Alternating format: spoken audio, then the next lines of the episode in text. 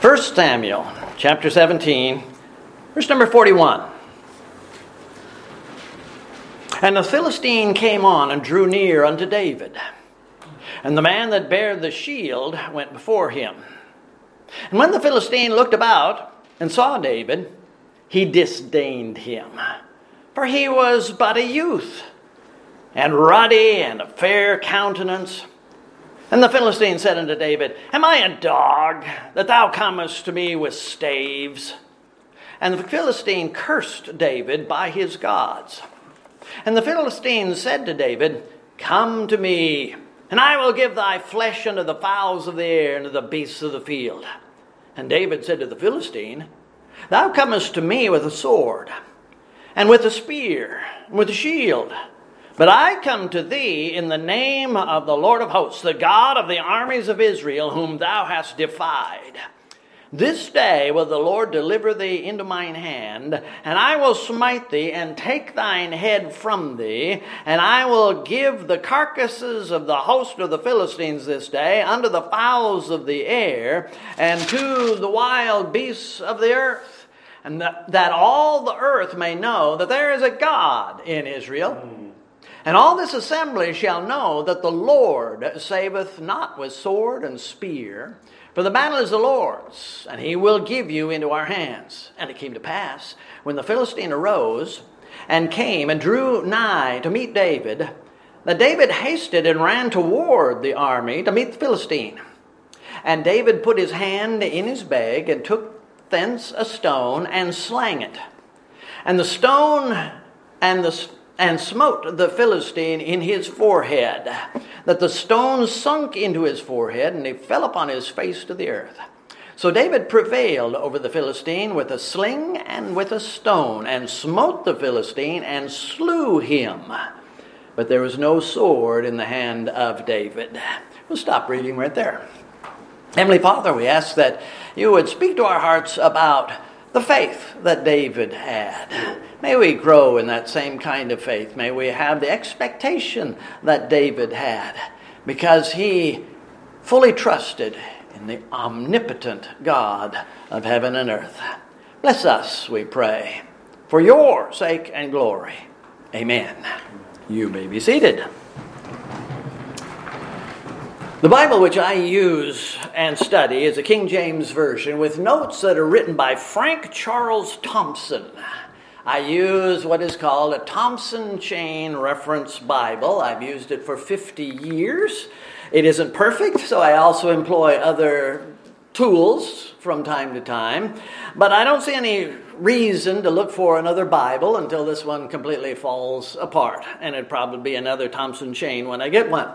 The word chain refers to the way Mr. Thompson links verses together. For example, verse number 18 mentions cheese. If I wanted to study cheese, there in the margin is 2 Samuel 17 29, where there's another reference to cheese. And if I go to that verse, right beside it, there's another reference to Job 10 10, and so on. And beside each of those references to cheese, there is another number 670. If I wish to hurry up my Bible study, all I have to do is go to the back of my Bible, go to 670, and we have there a summary of all of the verses that Mr. Thompson says uh, I need to have in order to study the word cheese in God's Word. Another example is faith. Thompson has four columns of references at the back of the Bible here, starting with 1200 and going to 1211. First, there are general references such as faith is the substance of things hoped for, the evidence of things not seen. Faith, if it hath not works, is dead, being alone, and other verses like that. After general references, there's a section under faith enjoined with verses like, Above all, taking the shield of faith wherewith ye shall be able to quench all the fiery darts of the wicked. There's a section there called the blessings according to faith, and another one aids to faith. And of course, there's a very important subdivision referring to salvation by grace through faith. That's number 1206. So, a study of faith using these references could uh, take several hours, and it would be well worth our time or my time to do so. But as I've said before, there are differences between theological topics like faith and faith's ap- practical application. And sadly, when I go through Mr. Thompson's references, there's nothing that says, this is how faith works. Because really, there aren't any scriptures that say, this is how faith works in nice, short little statements, verse here, verse there. So, how we transition between general references to faith and practical application of faith? How do we do that?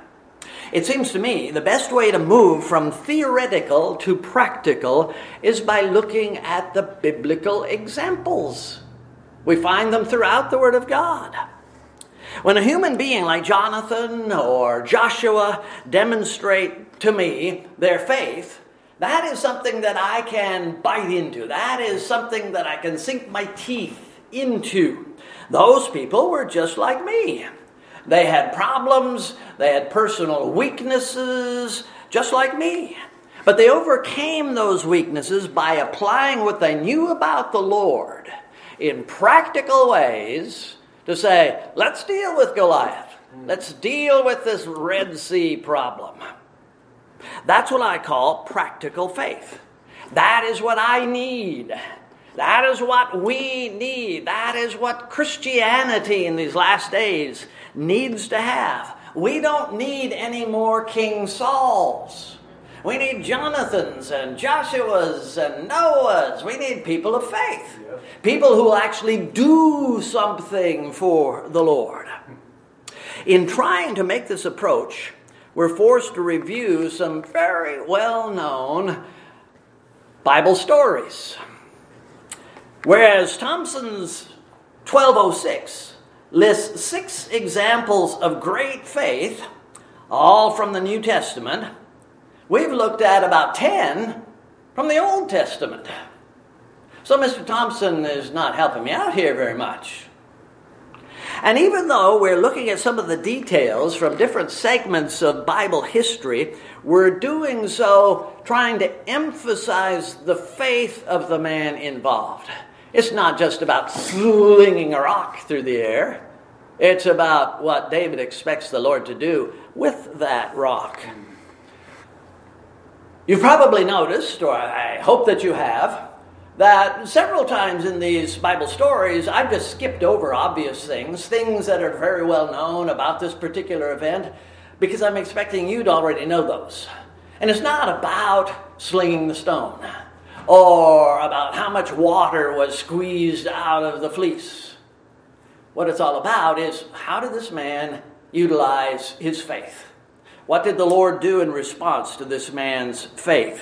It's the faith of these people that I'd really like to emphasize. I'm calling this message gargantuan faith, but that's only to get people's attention. That's what I use sermon titles for. Sure, Goliath was a big guy.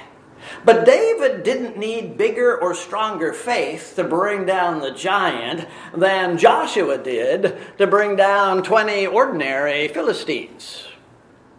The crossing of the Jordan didn't require more faith than crossing the Red Sea because there was a surge of water, whereas the Red Sea was just standing there. One didn't require more faith than the other. It isn't about the size of the dog in the fight. It's about the size of the God who governs the fight. It's all about the Lord. We need just as much to trust the Lord to make that major decision in our life as was necessary to uh, cross the Red Sea or to cross the Jordan River. But I'm getting ahead of myself. Because Saul, the king, didn't have the same faith that Jonathan, his son, had, Israel was only able to push the Philistines away for a while. And They came back with a vengeance, bivouacking right in the heart of the tribal lands of Judah. Saul was able to pull together, or perhaps he drafted an army, and he brought them, and they are facing the army of the Philistines with the valley of Elah in between. This time the Philistines brought a giant of a man with them in order to intimidate Israel. He was huge. Goliath was from the race of men who had terrified the spies 40, well, no, lot, lot before that now, uh, so many years before in the days of Moses. This man was of the tribe of the Anakims, and he did terrify the faithless people of Israel even in Saul's day. As you will remember, the family of Jesse had sent three of their eldest sons into the fight alongside Saul. After several weeks with no action taking place, Jesse sent his youngest son, David, from Bethlehem with some food to take to his three oldest brothers and with a small gift to bribe the captain over those brothers. When David arrived, he saw everyone's eyes looking across the valley. Following their gaze, he saw Goliath, and he heard the words of challenge that Goliath threw across the valley toward the Israelites. Why are ye come out to set your battle in array? Am not I a Philistine, and ye servants of Saul? Choose you a man for you, let him come down to me. If he be able to fight with me and kill me, then we will be your servants. But if I prevail against him and kill him, then ye shall be our servants and serve us. And the Philistine said, I defy the armies of Israel this day. Give me a man that we may fight together. When David asked why somebody didn't go over there and punch the guy's lights out, uh, his brother rebuked him ridiculed him. With whom hast thou left those few sheep in the wilderness? I know thy pride and the naughtiness of thine heart. For thou art come down that thou mightest see the battle. That's the only reason why you are here. David had left his many sheep, according to the scripture, in the hands of someone well capable of taking care of them. And there was no pride or naughtiness in his question, none whatsoever. And David said, What have I now done? Is there not a cause? After being invited to stand before the king and getting Saul's permission, David went down into the valley and a few yards up on the other side toward Goliath, who apparently was so unconcerned he didn't even look at him or didn't see him anyway. Eventually, spotting the much smaller man, Goliath said, Am I a dog that thou comest to me with staves? Apparently, he didn't see the sling in David's other hand. And the Philistine cursed David by his gods. Then David famously replied, I come to thee in the name of the Lord of hosts. I come to thee in the name of Jehovah, the God of Israel, the God of the armies of Israel, whom thou hast defied. This day will the Lord deliver thee into mine hand, and I will smite thee. And then verse 48 says, And it came to pass Two verses later, we read So David prevailed over the Philistine with a sling and with a stone. This has very little to do with my message, but a friend of mine sent me a little, he sends me a cartoon every day. Sent me a little note yesterday, as it happens. It said, A rock in bad hands murdered Abel.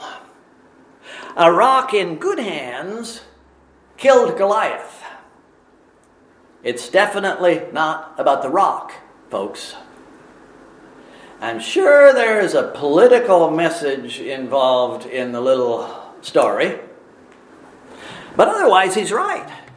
It's not about the rock. Right. It's about God. It's not about David. It's about the Lord and what the Lord is going to do. This day Jehovah will deliver thee into mine hand, and I will smite thee. And it came to pass. Now, let me try to apply this chapter to us and to the day in which we live. How might we look at Goliath? There are several application options.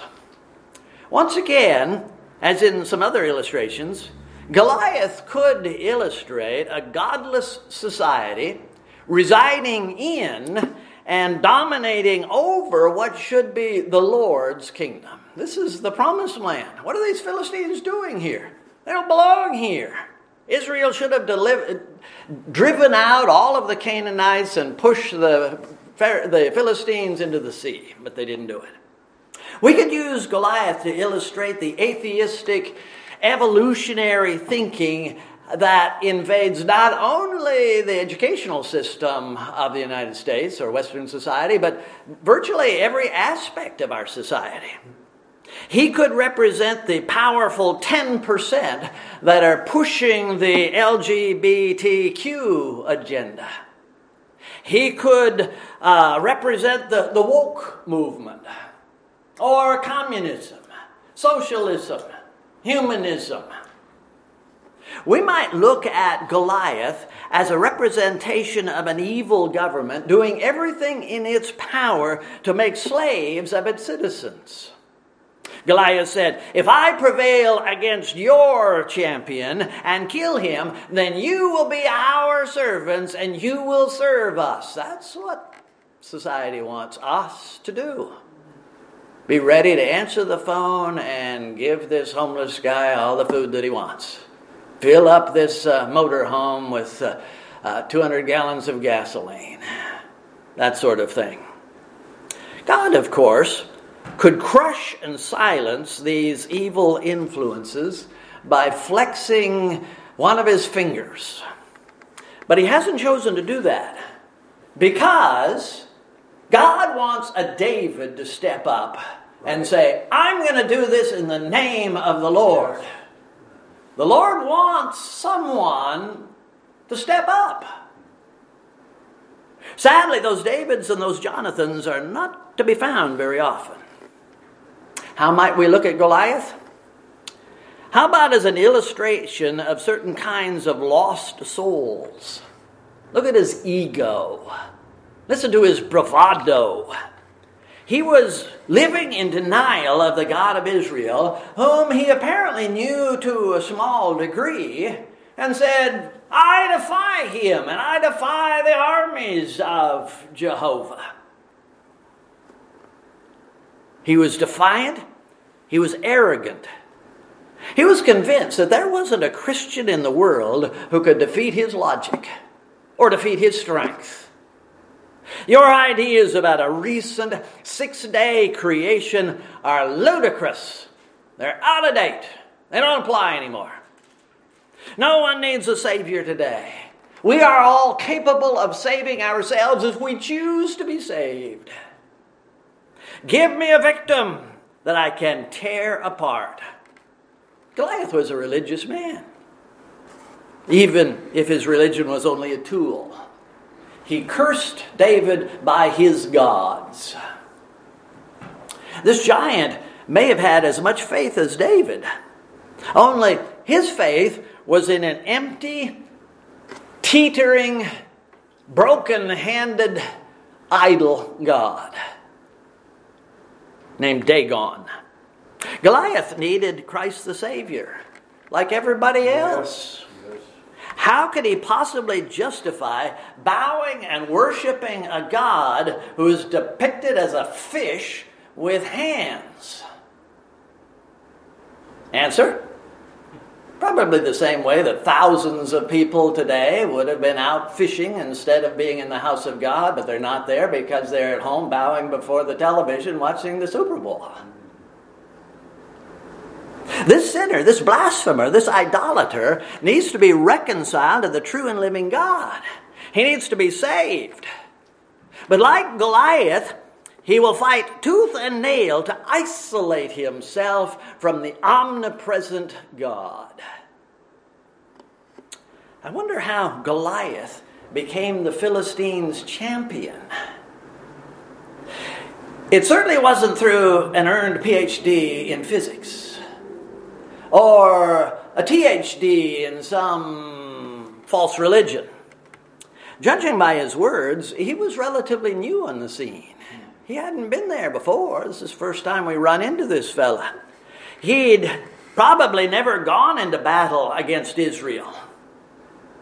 He, has he ever fought anyone except in simulations or against other Anakim or some of the weak Philistines? Why does he need all that fancy armor? Why does he need an armor bearer if he's such a big, strong guy? How is he the champion? It's all bravado. Generally speaking, the Lord's enemies are not as powerful as they picture themselves to be. I don't know how many times there have been people to whom I was trying to witness, and they spit out a curse at me or describe some sinful condition in order to offend me, push me away. It happens. It's all bravado. They are certainly nothing before God. And in truth, this big nine foot fella is a, a little guy in the sight of the Lord. And he's little in the sight of the man who approaches him in the name of the Lord. The world needs and God wants to employ men of faith like David to bring the cross to people like Goliath. And then there's David. Once again, we're talking about a youth. Once again, we're talking about a young man. He was something like the young men that the Lord used to ignite the Welsh revival. The first of those men, Robert or Evan Roberts, was 26 years old when the fire of God fell on him. David was the youngest son of Jesse. He was small in many ways. He was the smallest of the small. His eldest brother looked down on him for his youth and his inexperience. When Saul tried to put his armor on David, it engulfed him like a tent made out of mail. He wasn't a blacksmith. He didn't have those huge biceps. He wasn't driving a team of uh, horses or oxen every day out plowing his father's fields. He was a shepherd. His only responsibility was to carry little lambs around his neck. Ah, what a job. He's a wimp. At least that's what some people thought. Who is this kid kidding, thinking he can go up against a nine foot tall, seasoned gladiator? But David had a pair of ears which could hear things that his brother and others couldn't hear. He heard Goliath slander and blaspheme the name of Israel's God, David's God. As far as this young man was concerned, that giant was already standing on a banana peel. He's going down for this. But it was not because David was stronger or quicker or more agile than anyone else. David wanted to go into battle with this blasphemer in the name of the God the man blasphemed. He's, David's got the advantage here. He fully expected the Lord to defeat this gargantuan man. David said to Eliab, his brother, and then to several others, Is there not a cause? Is there not a cause here? Absolutely. David's words and his questions were then reported to King Saul, but it wasn't reported by his brother. others took that news to the king. Eliab's anger was kindled against David. Verse number 28.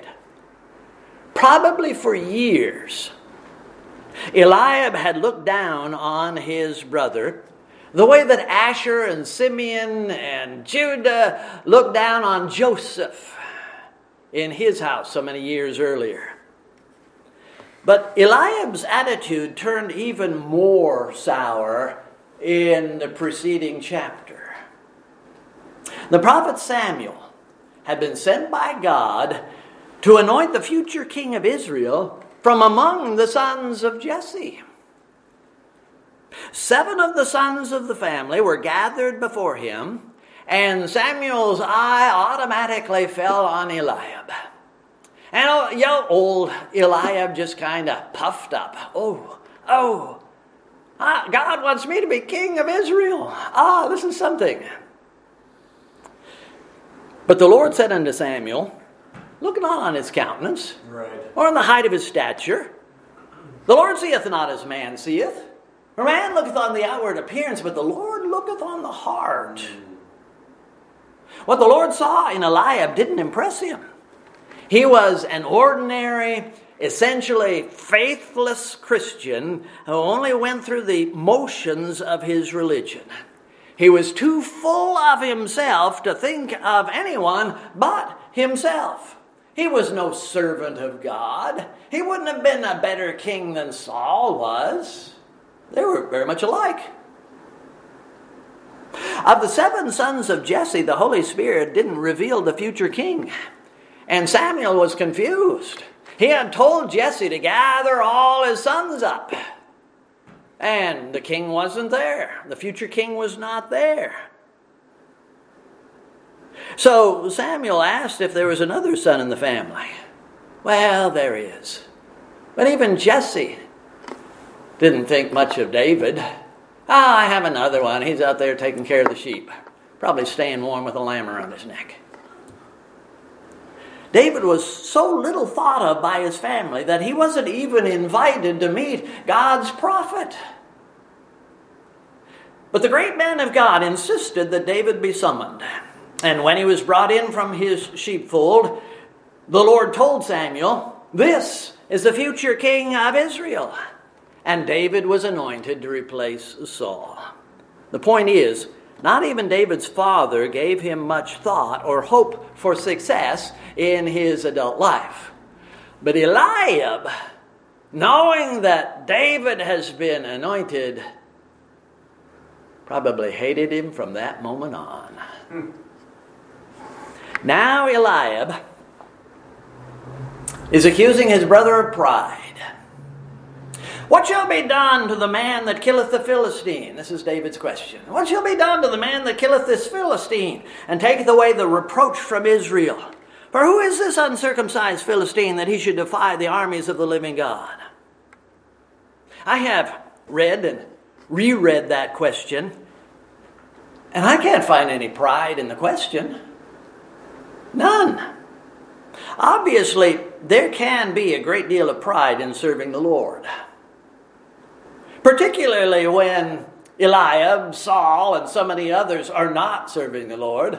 Look what I'm doing. I'm serving God. Pride is a potential problem. On the other hand, there can also be a charge of pride which is not justified. Let me apply a little test. I hesitate to do so for a, couple of reasons. Would you think me full of pride if I told you that one of the, the brethren and I were here at the church yesterday at 7 a.m. praying and beseeching the Lord for his blessing on you? Is that, is that pride? You might accuse me of pride in saying that, but I assure you that there is no pride there. The truth is, I didn't intend to mention it at all, but I needed an illustration for this point in my message, and, and there it was. There is no pride in David's question. Is there not a cause? There is a cause. Yeah. There was no pride in understanding that we need God's blessings. Praying for those blessings is not something to be proud of, it's something that we should do. David hadn't yet volunteered to bring Goliath down when Eliab made this false accusation of pride. It's not pride to yearn for the blessing of God. None of us deserve the blessing of God. It's not necessarily pride to want to be used by God and be a part of God's work. It's not pride to expect the Lord to do great things, even if He does those great things through us. It wasn't pride when David said, This day the Lord will deliver thee into mine hand, and I will smite thee. It was nothing but the confidence of faith. It's going to happen. But I see that there might not be a very big step between this and what appears to be pride. Eliab might have thought he saw pride in his youngest brother, but he was wrong. What I like about David's faith, and what I wish we all possessed, was his humble boldness. Let no man's heart fail because of this giant. Thy servant will go and fight with this Philistine. This day the Lord will deliver thee, Mr. Philistine, into mine hand. There is a God in Israel, and all this assembly shall know that the Lord saveth not with fear, sword, or spear, for the battle is the Lord's, and he will give you into our hands. When David met him, Goliath was probably seated on a good sized boulder, just waiting for something to happen. He arose and came and drew nigh to meet David. And David hasted and ran toward the army to meet the Philistine, verse 48. God's servant then reached into the pouch and pulled out a stone, placing it in his sling. And he slang it and smote the Philistine in his forehead, and the stone sunk into his forehead. He fell upon his face to the earth, probably knocked out, perhaps dying. Then David drew out the giant's heavy sword and dispatched the Philistines' grand champion, sending him into eternity. Secular historians might have said that things really worked out quite well for David that day. The sun was in the giant's eyes. He couldn't spot this little uh, flea down there in the ground in front of him. He may have nodded off while he was sitting there on that stone under the heat of the sun. And he was just not, not all that alert when David came toward him. They might have said that over the years David trained himself to accurately use the sling even while running. Probably true. He may have driven away a dozen wolves and other predators that attacked his sheep using this, this sling. And then David was small and agile, agile, making Goliath hesitant to throw his one spear at this moving target. The unbelieving historians of Israel might have credited David with various human skills to create that great victory that day. But David himself placed the credit where the credit was due right on the Lord. Yes. Firmly on the Lord. David attacked the giant not with skill, not with big weapons, but in the name of the Lord, with the authority of Jehovah. And that was the primary reason that God stepped in and blessed the young man's effort. It was done in faith for the glory of the Lord. Amen. Not for David, not even for Israel. It was done for the Lord, the glory of the Lord. Again, this is what we need. We need victory in our lives.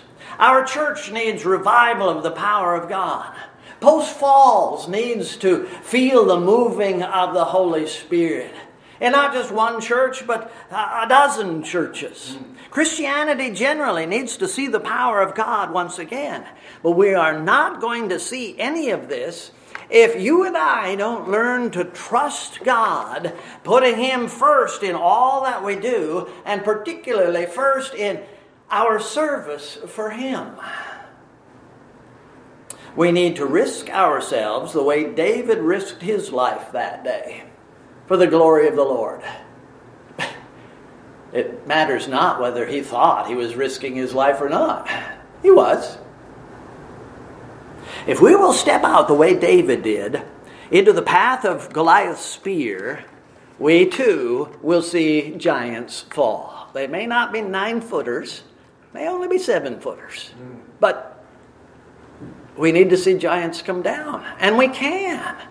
If we trust the Lord and put ourselves out there, we, we yearn to see lost souls come to Christ.